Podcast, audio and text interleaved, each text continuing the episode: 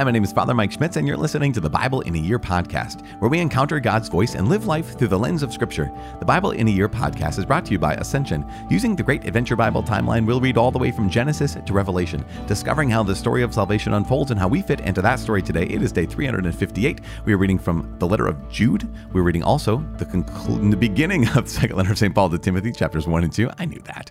And we're also reading Proverbs chapter 31, verses 1 through 7. As always, the Bible translation I'm reading from is the Revised Standard Version, Second Catholic Edition. I'm using the Great Adventure Bible from Ascension. If you want to download your own Bible in a year reading plan, because why not? Better late than never. You can visit ascensionpress.com slash Bible in a year. You can also subscribe to this podcast, but I invite you not to. I, I want you just to not. Just forget about it. It's too late. Too late for you. just kidding. You can always subscribe. It's day 358. We're reading the letter of Jude. We are also reading second letter of Paul to Timothy, chapters 1 and 2, as well as Proverbs chapter 31, verses 1 through 7. The Letter of Jude. Salutation. Jude, a servant of Jesus Christ and brother of James. To those who are called, beloved in God the Father, and kept for Jesus Christ, may mercy, peace, and love be multiplied to you. Occasion of the letter. Beloved, being very eager to write to you of our common salvation, I found it necessary to write appealing to you to contend for the faith which was once for all delivered to the saints. For admission has been secretly gained by some who long ago were designated for this condemnation, ungodly persons who pervert the grace of our God into licentiousness and deny our only Master and Lord, Jesus Christ. Judgment on the ungodly. Now I desired to remind you, though you were once for all fully formed, that he who saved a people out of the land of Egypt afterward destroyed those who did not believe. And the angels that did not keep their own position, but left their proper dwelling, have been kept by him in eternal chains in the deepest darkness until the judgment of the great day. Just as Sodom and Gomorrah and the surrounding cities, which likewise acted immorally and indulged in unnatural lust, serve as an example by undergoing a punishment of eternal fire. Yet, in like manner, these men in their dreamings defile the flesh, reject authority, and revile the glorious ones. But when the archangel Michael, contending with the devil, disputed about the body of Moses. He did not presume to pronounce a reviling judgment upon him, but said, The Lord rebuke you. But these men revile whatever they do not understand, and by those things that they know by instinct as irrational animals do, they are destroyed. Woe to them! For they walk in the way of Cain, and abandon themselves for the sake of gain to Balaam's error, and perish in Korah's rebellion.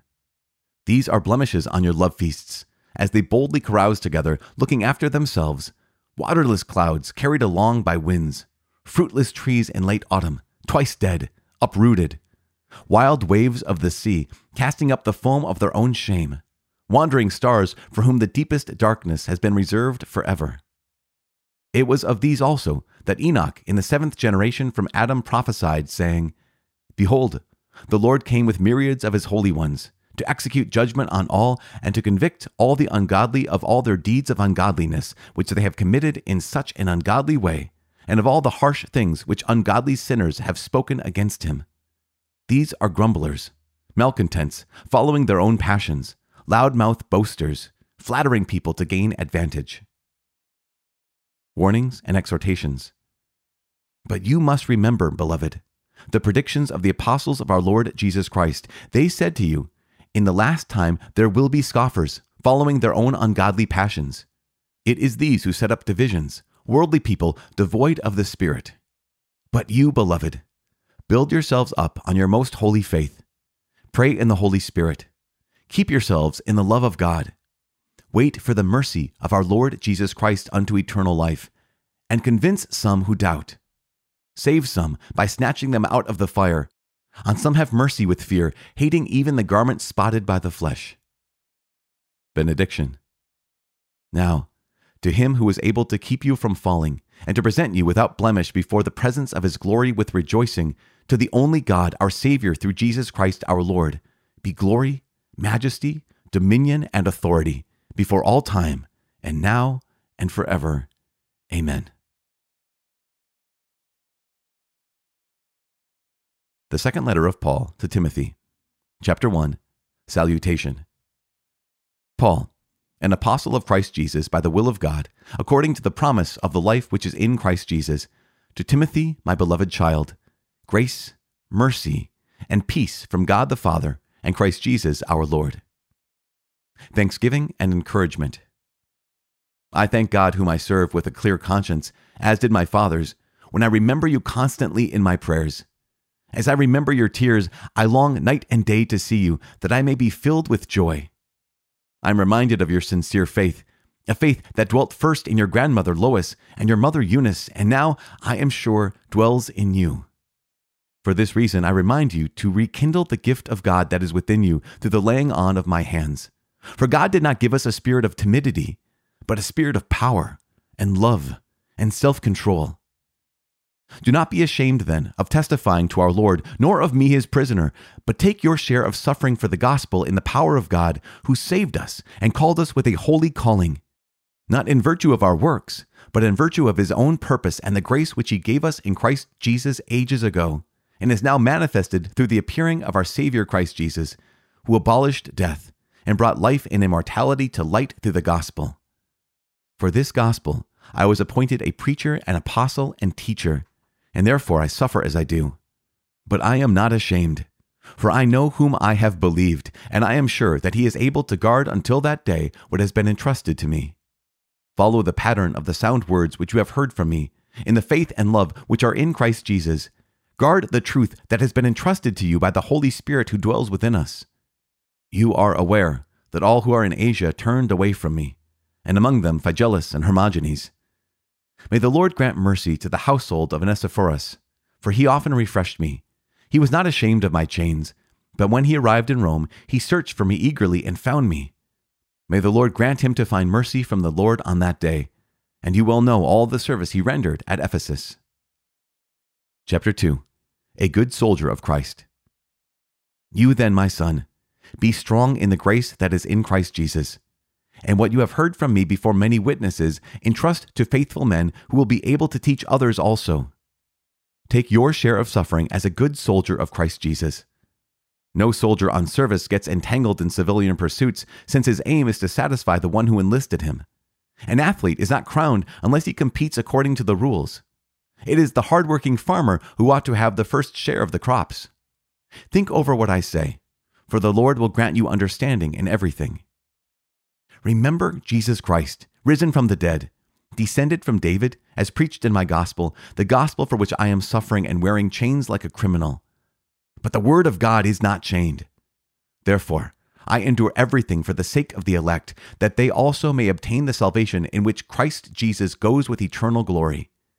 The saying is sure if we have died with him, we shall also live with him. If we endure, we shall also reign with him. If we deny him, he also will deny us.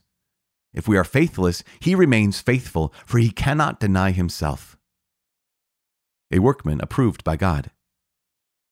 Remind them of this, and charge them before the Lord to avoid disputing about words, which does no good, but only ruins the hearers. Do your best to present yourself to God as one approved, a workman who has no need to be ashamed rightly handling the word of truth. Avoid such godless chatter, for it will lead people into more and more ungodliness, and their talk will eat its way like gangrene. Among them are Hymenaeus and Philetus, who have swerved from the truth by holding that the resurrection is past already. They are upsetting the faith of some. But God's firm foundation stands, bearing this seal The Lord knows those who are his, and let everyone who names the name of the Lord depart from iniquity. In a great house, there are not only vessels of gold and silver, but also of wood and earthenware, and some for noble use, some for ignoble. If anyone purifies himself from what is ignoble, then he will be a vessel for noble use, consecrated and useful to the master of the house, ready for any good work. So shun youthful passions and aim at righteousness, faith, love, and peace, along with those who call upon the Lord from a pure heart have nothing to do with stupid, senseless controversies. You know that they breed quarrels. And the Lord's servant must not be quarrelsome, but kindly to everyone, an apt teacher, forbearing, correcting his opponents with gentleness. God may perhaps grant that they will repent and come to know the truth, and they may escape from the snare of the devil after being captured by him to do his will. The book of Proverbs, chapter 31, verses 1 through 7. Chapter 31 The sayings of Lemuel's mother, praise of a good wife. The words of Lemuel, king of Massa, which his mother taught him. What, my son? What son of my womb? What son of my vows? Give not your strength to women, your ways to those who destroy kings. It is not for kings, O Lemuel. It is not for kings to drink wine, or for rulers to desire strong drink, lest they drink and forget what has been decreed, and pervert the rights of all the afflicted. Give strong drink to him who is perishing, and wine to those in bitter distress. Let them drink and forget their poverty, and remember their misery no more. Father in heaven, we give you praise and glory. We thank you so much for this opportunity to hear your word, to be shaped by your will, and to be find ourselves in your plan, find ourselves in your the palm of your hand. Lord God, we just thank you. Help us to walk as faithful people, not as faithless people. You are faithful, even when we are not. Help us to cast our cares upon you because you care for us. In Jesus' name we pray. In the name of the Father and of the Son and of the Holy Spirit. Amen. So we have the letter of Jude today. And so it's really brief. Um, Jude is known as one of the relatives of Jesus, right? So Adelphoi is the, the proper term. Uh, Jude is the brother of James. And one of the things that we recognize about, about Jude in this letter of Jude is we don't necessarily know uh, who he's writing to exactly. It's like, you know, St. Paul writing to Timothy. We know exactly who he's writing to. St. Paul writing to the Ephesians. We know exactly who he's writing to. But what he's identified, he's identified a number of behaviors that people are not living uh, according to the call they've received in Christ Jesus. There's a lot of immorality happening in their lives. And so, one of the things we know about Jude is Jude knows the Old Testament pretty well, and he knows the Jewish uh, writings really well because he gives examples that we are familiar with. Right now, we he gives examples of Israel's wilderness rebellion. He gives examples of the rebellious angels from Genesis chapter six. Right, we gives example of uh, the men of Sodom at the end of Gen- the book of Genesis, as well as he even uses some stories that are not actually from the Hebrew Old Testament, but from other stories. For example, he talks about Michael the archangel and that's from a book, Hebrew uh, writing called The Testament of Moses. It's just really interesting. But all those stories are all about people rebelling against God's authority. It's all stories as well about sexual immorality and rejection of God's messengers. Jude goes on to talk about those people who not only rebelled themselves, but who caused other people to rebel. So how Cain, after he had, you know, killed Abel, that he went and, you know, his the line of people that he sired, I guess. the cities of Cain were cities of violence. Uh, you have a Balaam, who again tried to curse God, wanted to curse God, but was unable. We have Korah, who led people in rebellion against Moses. So one of those things we recognize is that sometimes our own sins end with us. Well, sorry, we think they end with us. We've talked about this before. But many times our behavior amplifies or it goes out from us and it can corrupt other people. And so Jude is writing not only about those people who have rebelled against God, against his authority, against um, his plan for sexual morality, against uh, his messengers, but also who have led others to rebel as well. And so the kind of the main message of Jude is he's writing to these people who have fallen into the place of rebellion and he's calling them back to a place of faithfulness. And he's calling him to a place of faithfulness by pointing out here is what happens to those who are unfaithful. The end is destruction. And God doesn't want you to be destroyed. And so I'm calling you back to faithfulness because God actually loves you. But here is the big warning I would not be an apostle of the Lord if I didn't warn you. And that's so important. The last words is the benediction. And he says, Now to him who is able to keep you from falling and to present you without blemish before the presence of his glory with rejoicing, to the only God, our Savior, through Jesus Christ our Lord, be glory, majesty, dominion, and authority before all time and now and forever. Amen. And that benediction, that blessing at the end, highlights the fact that, yes, Jude is giving a hard, hard message to the people, but he also is giving a message that is not the end. He's not a message of condemnation, it's a message of conviction. And that's one of the things we have to recognize is that we want to hear that message of conviction every time we open the scriptures. God, where am I in these pages? What are you trying to tell me? Are you calling me to repentance in this way or that way? Where are you calling me to belong more, more and more fully to you? And that's the message of the letter of Jude.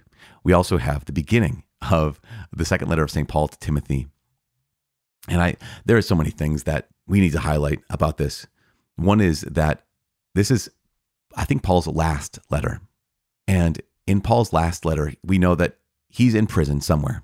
This might be his first imprisonment in Rome. It also could be a time where he might have gotten out of prison and then was put back into prison before he was beheaded in Rome.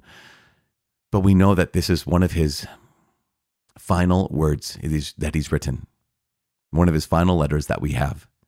And writing to Timothy, his beloved son, he calls him. He also praises Timothy's uh, mother and grandmother who had faith. And you know, it's interesting because yesterday, I didn't mention this, but in one of the letters of John, he talks about how what a delight it is when one's children are walking in the faith. That's what John was writing about to the beloved lady. He said, What a delight it is when you find your children walking in the faith. And here are Eunice and Lois, uh, the grandmother and mother of Timothy, to be able to find their son walking in the faith. And I know that one of the pains of so many people who are part of this community is when our kids uh, don't walk in the faith, when they walk away, when grandkids walk away, when they've never met the Lord and they've been maybe raised Catholic, maybe they're raised in the church, and yet for whatever reason, they just have wandered away, drifted away, raced away, walked away. And so here is Paul writing to Timothy saying, uh, you know, basically that faith that was in your grandmother, the faith that was in your mother, I trust is that it's within you as well.